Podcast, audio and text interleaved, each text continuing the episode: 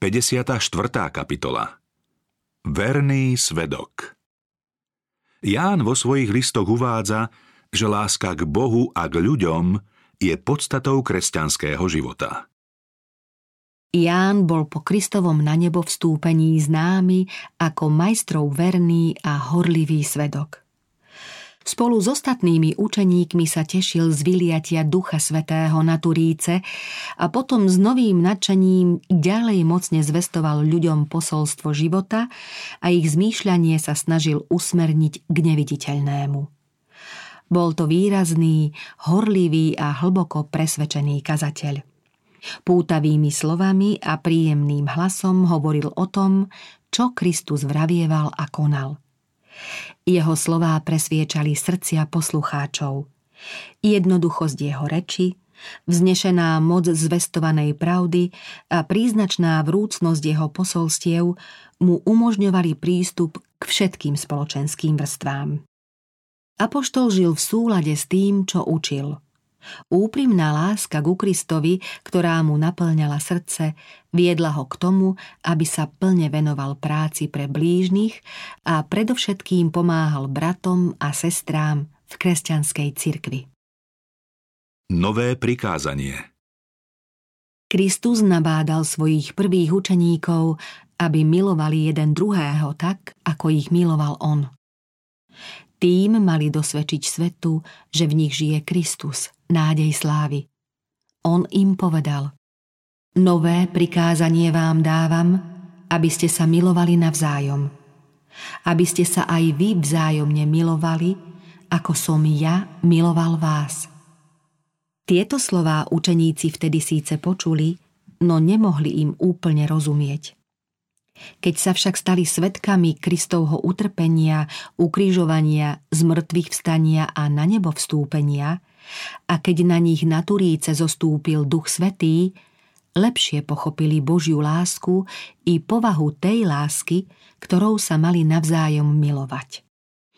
Ján potom mohol povedať svojim spolupracovníkom.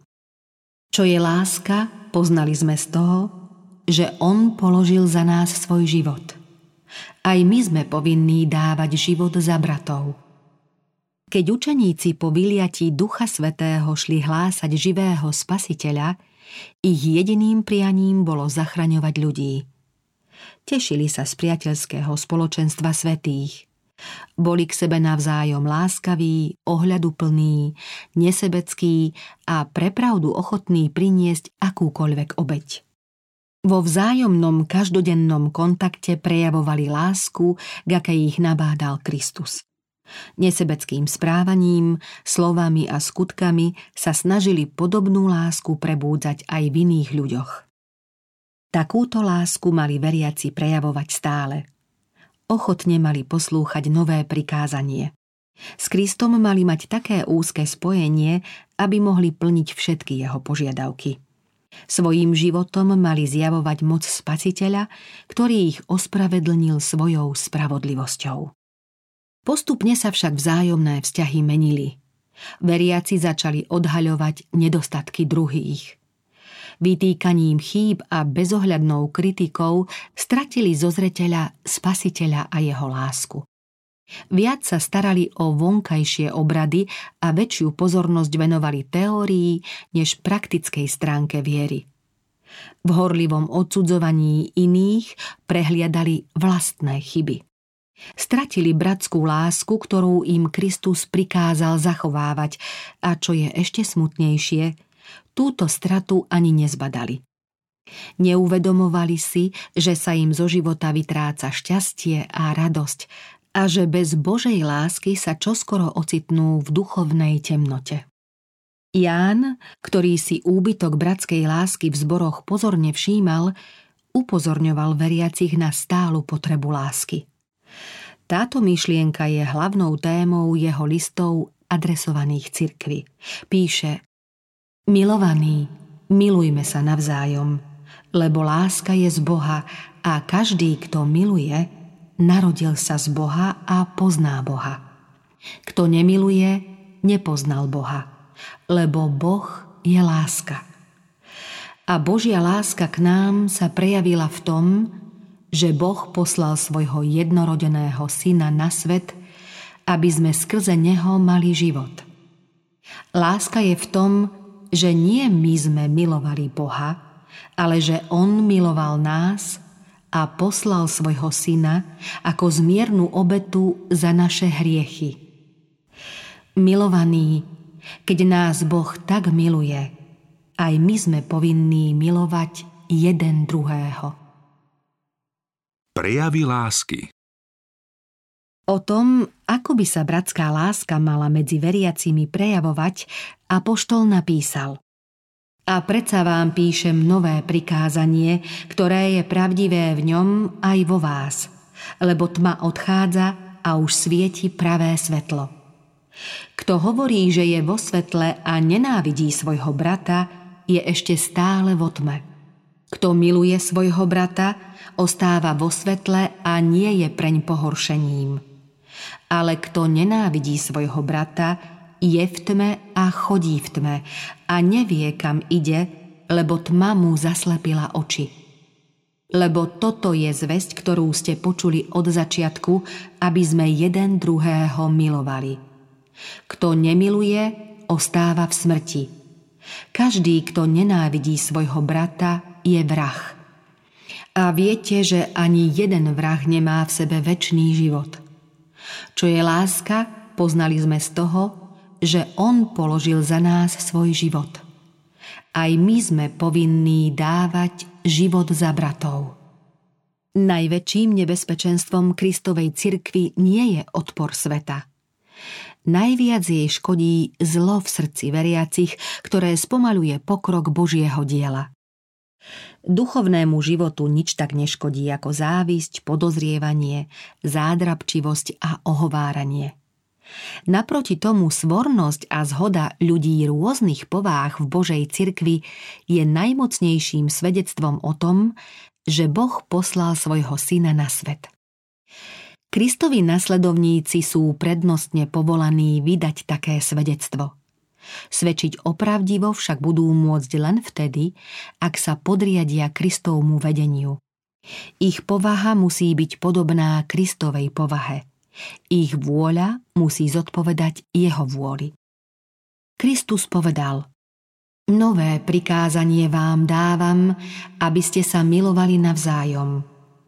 Aby ste sa aj vy vzájomne milovali, ako som ja miloval vás. Aký to obdivuhodný výrok, ako málo sa však uvádza do života. Dnešnej Božej cirkvi žalostne chýba bratská láska. Mnohí z tých, ktorí tvrdia, že spasiteľa milujú, nemilujú jeden druhého. Neveriaci ľudia sledujú, či viera tých, ktorí sa hlásia ku kresťanstvu, ich život skutočne posvecuje – a pohotovo vedia postrehnúť nedostatky a poukázať na nedôslednosti v správaní. Kresťania by nemali dovoliť, aby nepriateľ mohol o nich povedať len sa pozrite, ako sa títo vyznávači Krista navzájom nenávidia. Všetci kresťania sú členmi jednej rodiny. Všetci sú deťmi toho istého nebeského Otca. Všetci sa tešia rovnakou nádejou na nesmrteľnosť. Puto, ktoré ich spája, by malo byť pevné a súčasne príjemné.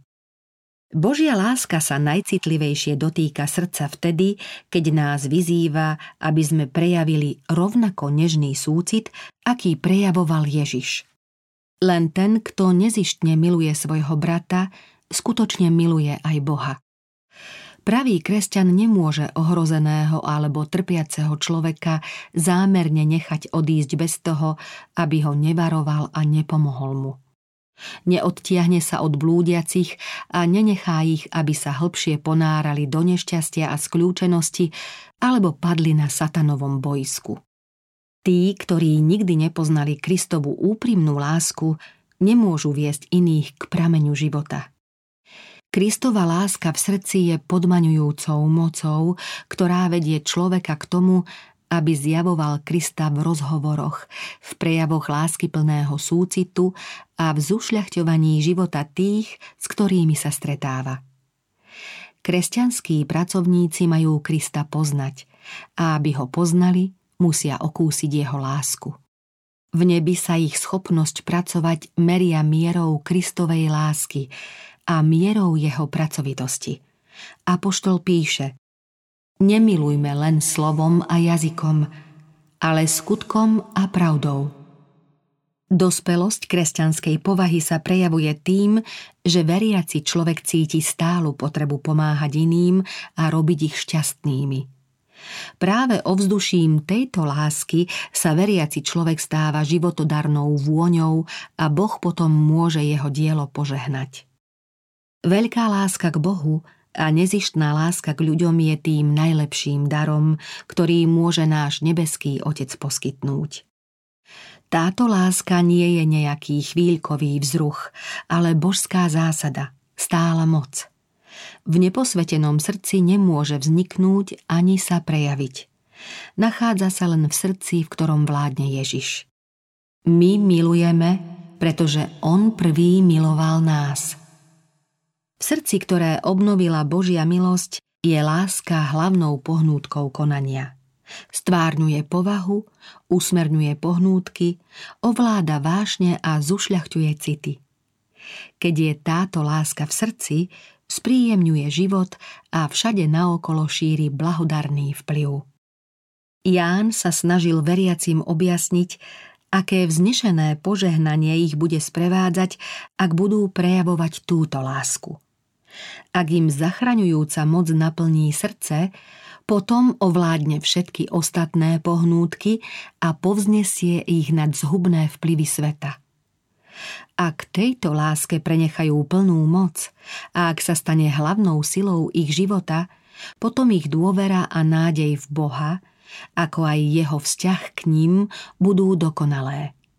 Potom budú môcť prichádzať k Bohu v plnej istote, že od Neho dostanú všetko, čo potrebujú k časnému i väčnému blahu. Ján napísal Láska v nás je dokonalá v tom, že máme dôveru v deň súdu, lebo ako je On, tak sme aj my na tomto svete. V láske niet strachu a dokonalá láska vyháňa strach. A toto je dôvera, ktorú máme k nemu, že nás počuje, keď o niečo prosíme podľa jeho vôle.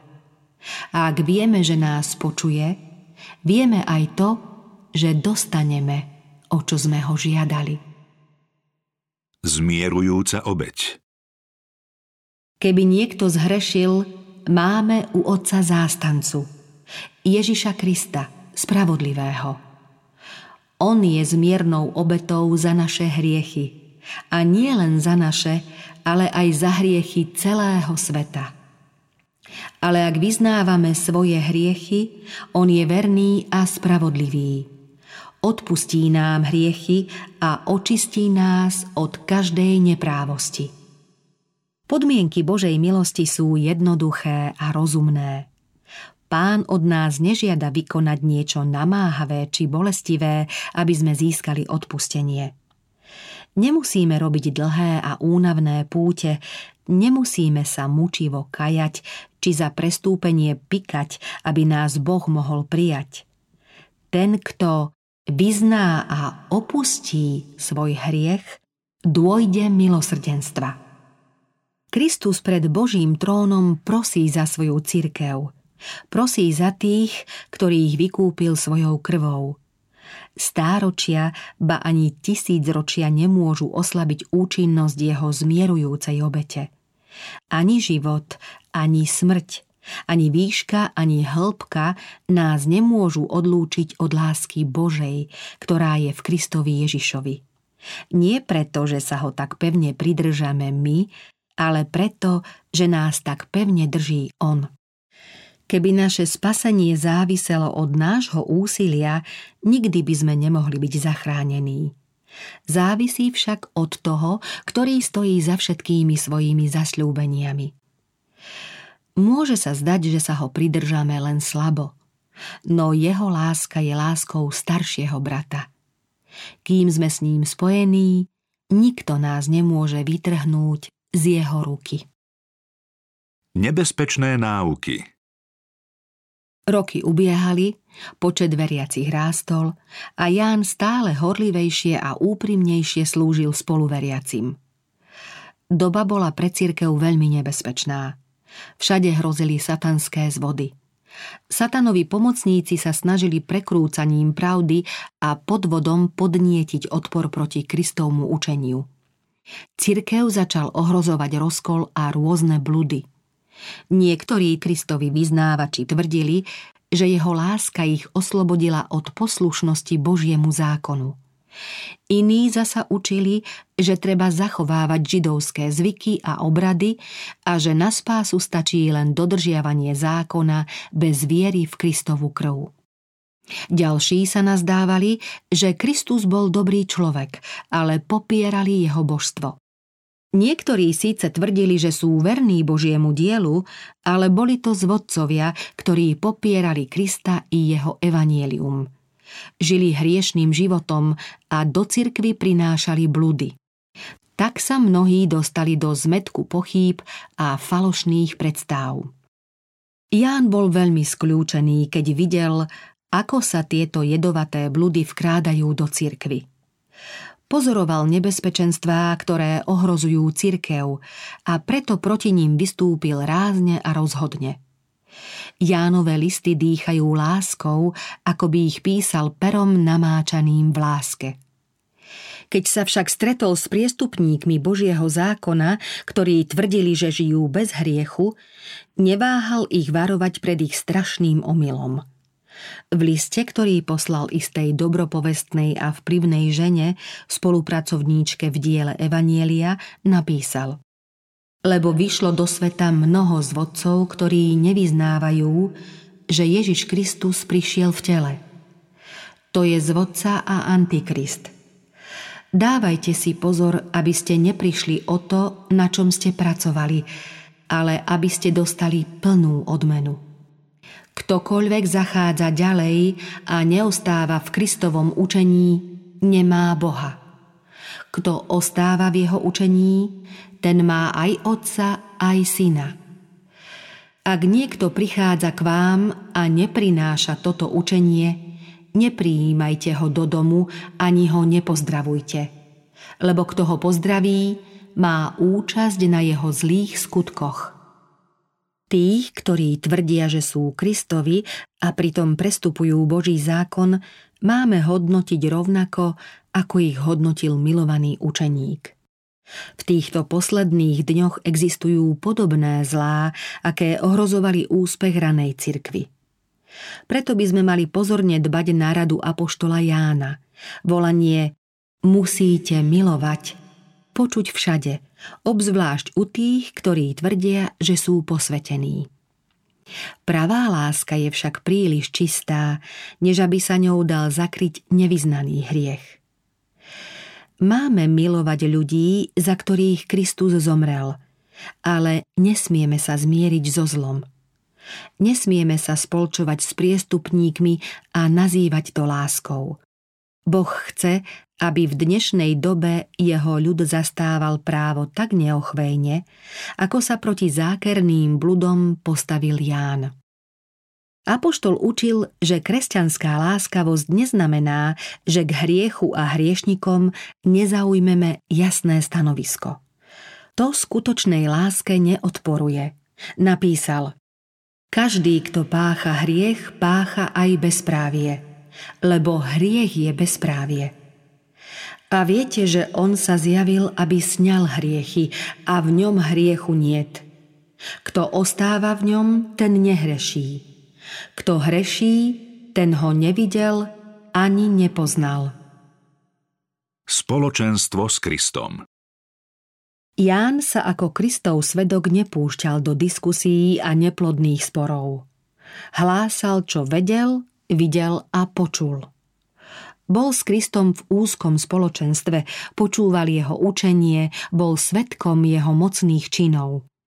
Len málo kto mal možnosť poznať krásu Kristovej povahy tak, ako ju poznal Ján. Ján nežil v tme, lebo ho osvecovalo pravé svetlo.